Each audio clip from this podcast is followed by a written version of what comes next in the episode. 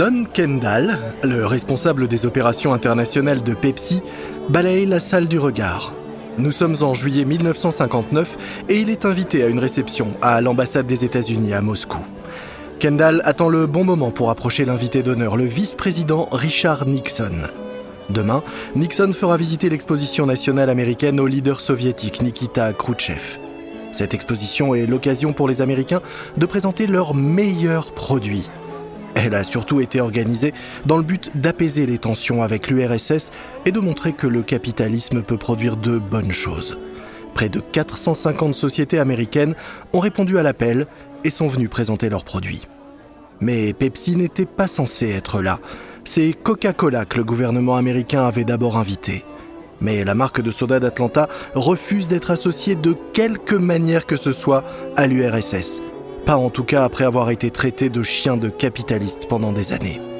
Du coup, comme beaucoup d'Américains dans les années 50, le département d'État a opté pour l'autre soda et a invité Pepsi. Kendall s'est tout de suite dit que c'était une opportunité fantastique.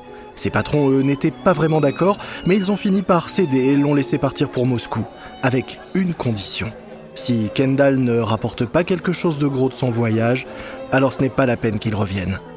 C'est la raison pour laquelle il a besoin de Nixon. Kendall voit une ouverture et tente donc sa chance. Monsieur le vice-président, c'est un plaisir de vous rencontrer. Je suis Don Kendall de Pepsi Cola. Ravi de vous rencontrer. Je suis très heureux que Pepsi soit parmi nous. Vous devez avoir hâte d'entendre ce que les Russes pensent de Pepsi. Ah oui, mais je suis aussi un peu préoccupé. Euh, je suis certain qu'ils vont aimer Pepsi. Comme nous tous d'ailleurs. Euh, non, ce n'est pas vraiment ça qui m'inquiète. En fait, mes patrons ne voulaient pas que Pepsi soit là, alors euh, je dois maintenant leur prouver que ça en valait la peine. Ou je serai au chômage. Euh, je, peux vous demander un service? Hmm, Je vous écoute. Pourriez-vous amener Monsieur Khrouchtchev demain jusqu'au stand de Pepsi? Ça m'aiderait beaucoup. Considérez que c'est fait. À demain. Et Nixon tient sa parole. Le lendemain, il conduit Khrouchtchev au stand de Pepsi Cola. Kendall tend un Pepsi bien glacé au chef soviétique et ce dernier le porte tout de suite à ses lèvres. Les photographes capturent le moment. Le lendemain, la photo de Nikita Khrouchtchev buvant du Pepsi apparaît dans les journaux du monde entier.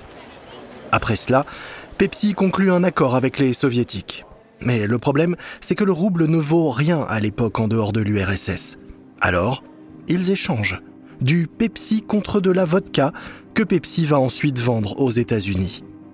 L'entrée sur le marché en URSS est un très bon coup pour Pepsi.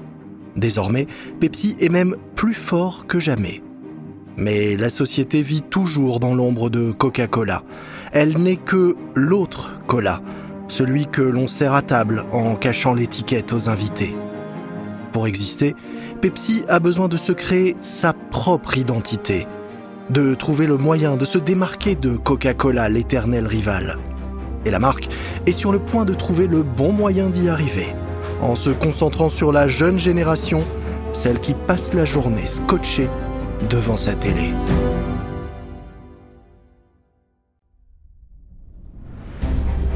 Vous écoutez Guerre de business de Wandery. Je suis Lomique Guillaume.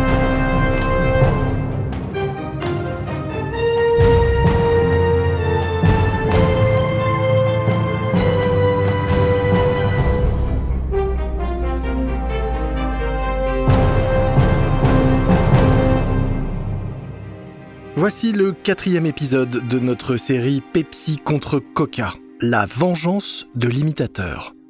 Dans le dernier épisode, nous avons vu comment Coca-Cola est devenue la boisson préférée des anciens combattants après avoir été servi jusque sur les champs de bataille de la Seconde Guerre mondiale. Un coup dur pour Pepsi dont les affaires ne vont pas très bien sur le front intérieur.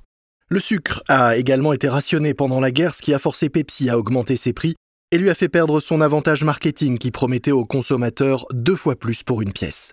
Pepsi cherche donc maintenant comment rebondir, comment repartir d'une page blanche. Et cela passe par la création d'une nouvelle identité. Nous sommes en 1960 sur Madison Avenue à New York. Dans les bureaux de l'agence de publicité BBDO, l'équipe discute de la meilleure stratégie à adopter pour relancer Pepsi, dont l'agence vient de remporter le budget. Le directeur des ventes de Pepsi leur explique l'ampleur de la tâche qui les attend. Les ventes de Coca-Cola sont six fois plus importantes que celles de Pepsi aujourd'hui. Beaucoup d'Américains ont grandi avec Coca-Cola. Pepsi n'était même pas une option. Ou ils ont commencé à boire du Coca-Cola quand la marque fournissait nos troupes. Nous nous battons contre une boisson qui est ancrée dans la vie quotidienne des gens en raison de ses succès passés. Pepsi a besoin de... Attendez, euh, euh, attendez. Tout le monde dans la salle se tourne vers Alan Potash. C'est le charmant mais implacable directeur marketing de Pepsi. Euh, vous avez parlé des succès passés de Coca-Cola.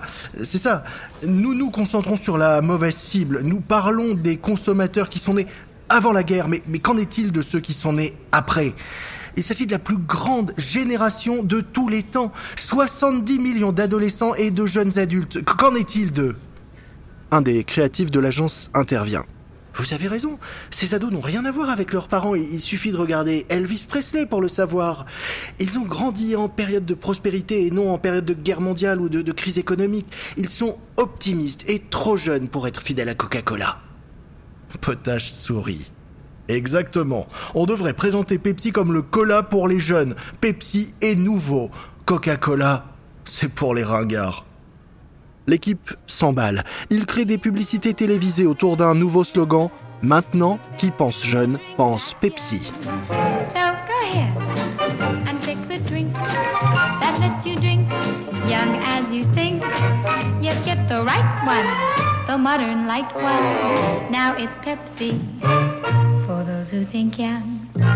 Mais le public n'accroche pas à ces nouvelles pubs. Les ventes de Pepsi stagnent.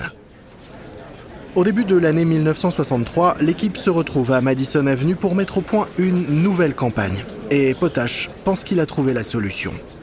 Nous devons nous concentrer sur le client et non sur le produit. Nous devons montrer aux gens des modèles à qui ils ont envie de ressembler. Et devinez quoi? Ces modèles boivent du Pepsi. Vendons du Pepsi comme un style de vie et non comme un simple cola. Ne pas se concentrer sur le produit C'est une véritable hérésie publicitaire en 1963. Mais Pepsi n'a pas grand-chose à perdre. La société est prête à prendre un tel risque si ça peut lui faire marquer des points dans la guerre du cola. Et ça marche. La nouvelle pub marque les esprits dès qu'elle passe à la télé.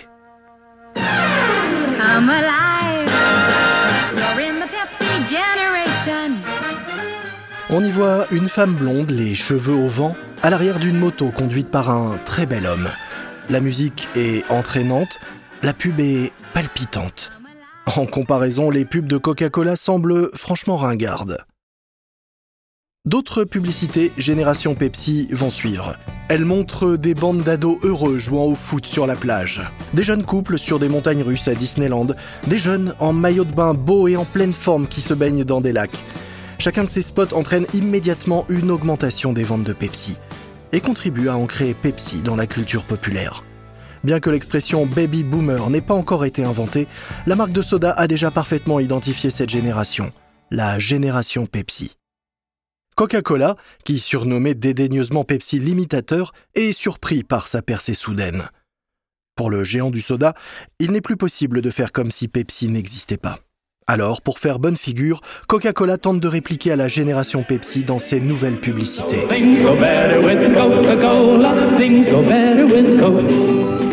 Mais alors que les pubs de Coca-Cola montrent des ados sagement assis sur une plage en buvant du coca, celles de Pepsi mettent en scène des jeunes filles et garçons éclaboussés par les vagues et jouant au football.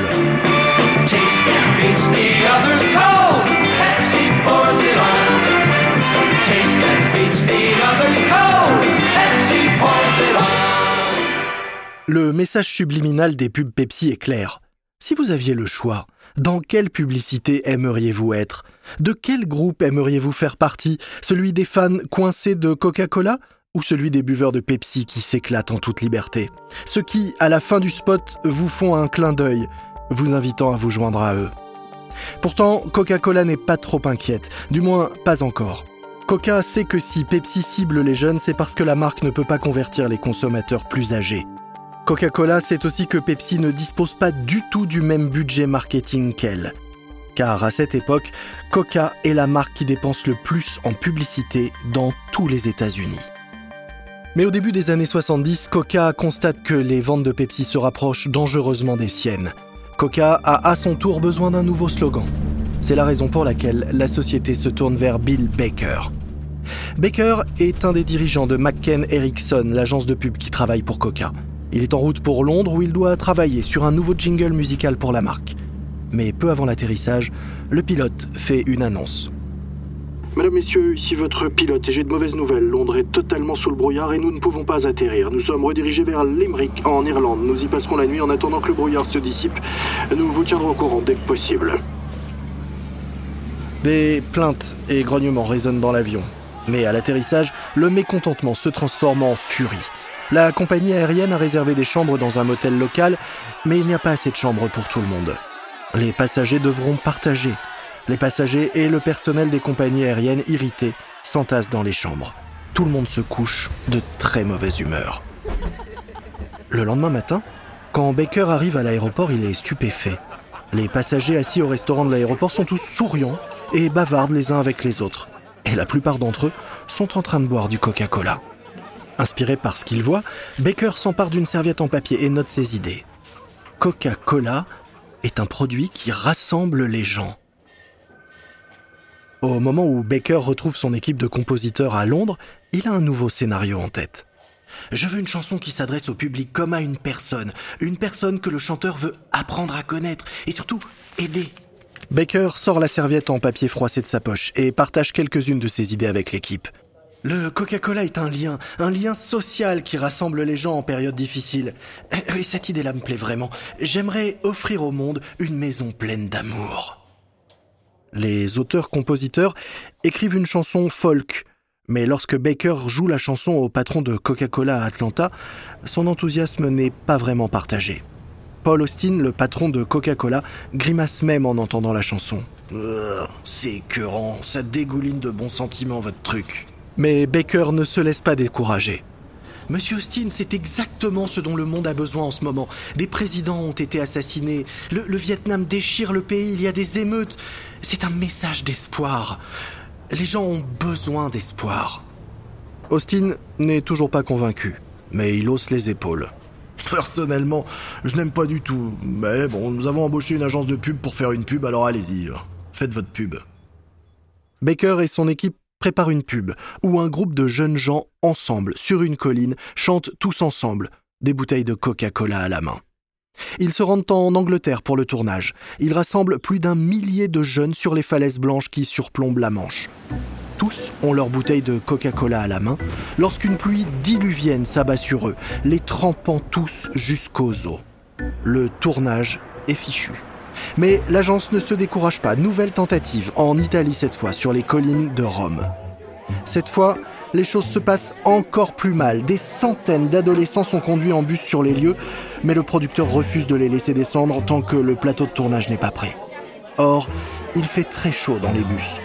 Au moment où les adolescents sont enfin libérés, ils sont en colère, et ils ont chaud, et ils ont soif. Ils demandent à boire du Coca-Cola, mais l'équipe de tournage refuse car ils en ont besoin pour le tournage.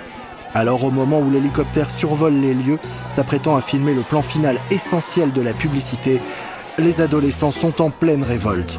Ils jettent leurs bouteilles vides de coca vers l'hélicoptère, puis dévalent la colline et essayent de renverser le camion de coca garé en bas. Exaspéré par ces ados rebelles, le réalisateur démissionne et quitte le tournage. Un échec de plus. Un troisième tournage est organisé, toujours en Italie, mais avec cette fois-ci un plus petit groupe de figurants. Cette fois, tout se passe bien. Mais au siège de Coca, le montant de la facture fait grincer des dents, car les tournages ratés ont coûté une petite fortune. Le budget de la production atteint 250 000 dollars. En réalité, c'est même la publicité la plus chère jamais tournée. En juillet 1971, la pub de la colline avec ses chanteurs de toutes origines unis autour d'un coca est enfin diffusée. I like to teach the world to sing. Sing with me. Perfect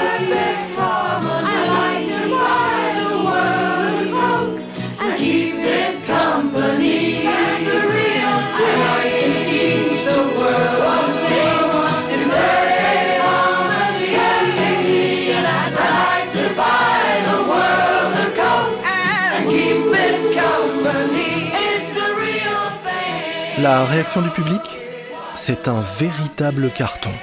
Le message d'espoir et d'unité parle à tout le monde. des dizaines de milliers de personnes écrivent à Coca-Cola pour remercier la société d'avoir créé une pub si réconfortante en cette période difficile. La musique de la pub devient même un tube classé au hit parade. Le spot devient l'une des publicités les plus emblématiques jamais réalisées. Il jouera même un rôle clé dans le dernier épisode de la série Mad Men, plus de 40 ans plus tard. Mais alors que Coca-Cola se réjouit de son succès, Pepsi a d'autres préoccupations. John Sculley, le vice-président marketing de Pepsi, dévoile à ses collègues des études de marché qu'il a commandées et qui lui semblent très intéressantes. On a fait quelques tests de dégustation à l'aveugle, de simples essais entre Pepsi et Coca, en demandant aux participants d'indiquer leur préférence pour un produit par rapport à l'autre, et voilà le résultat. La majorité des intervenants préfèrent le Pepsi s'ils ne savent pas ce qu'ils boivent. Mais s'ils savent ce qu'ils boivent, la majorité choisit alors le Coca-Cola. Il doit bien y avoir un moyen d'utiliser ça pour attaquer Coca-Cola, non? Oui, il y a là largement de quoi faire du mal à Coca, à condition de savoir où frapper.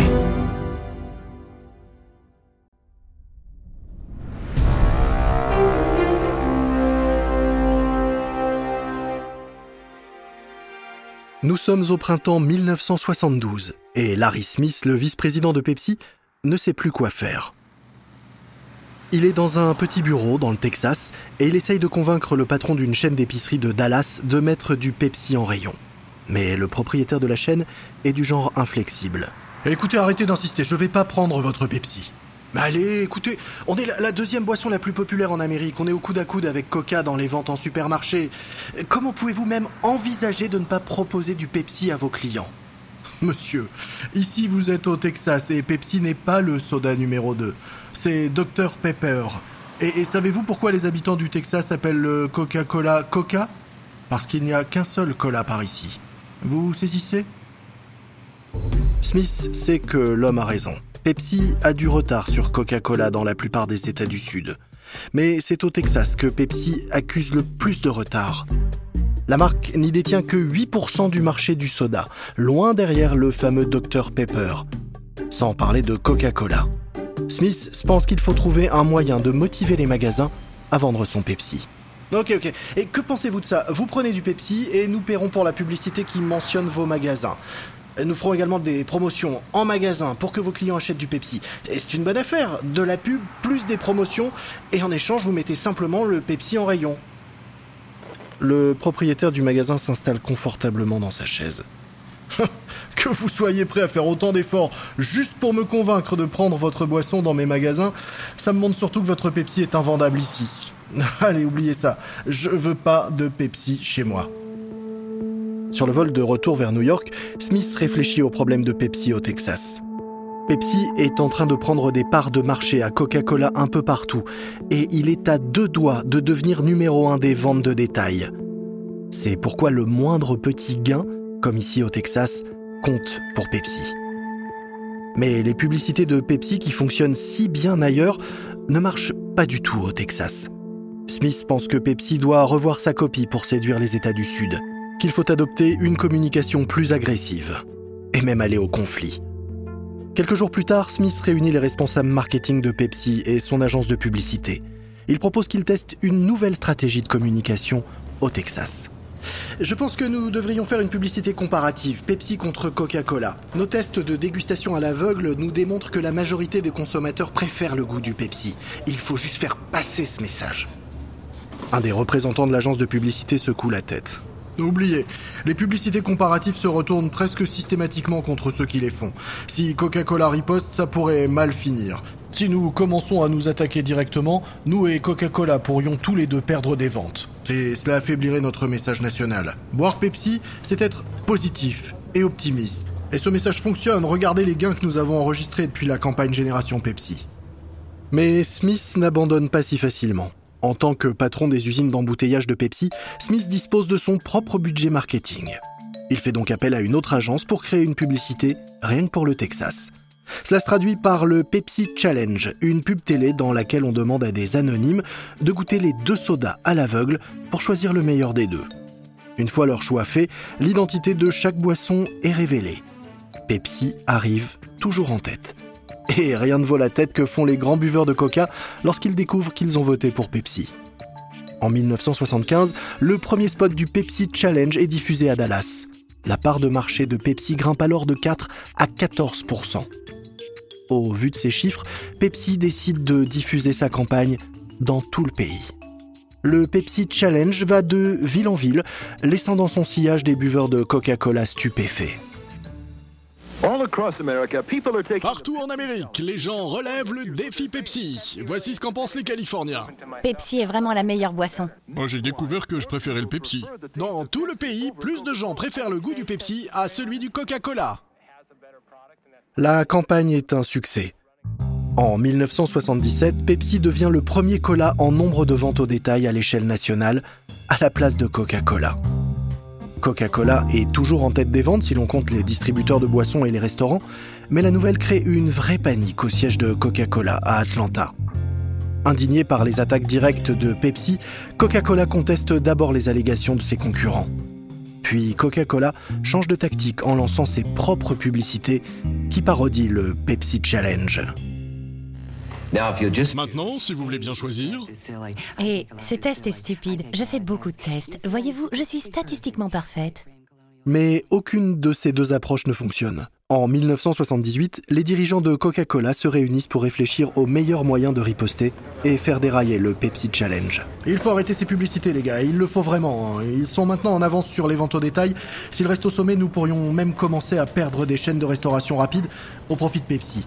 Il faut y mettre un terme maintenant. Mais personne dans la pièce ne sait comment s'y prendre.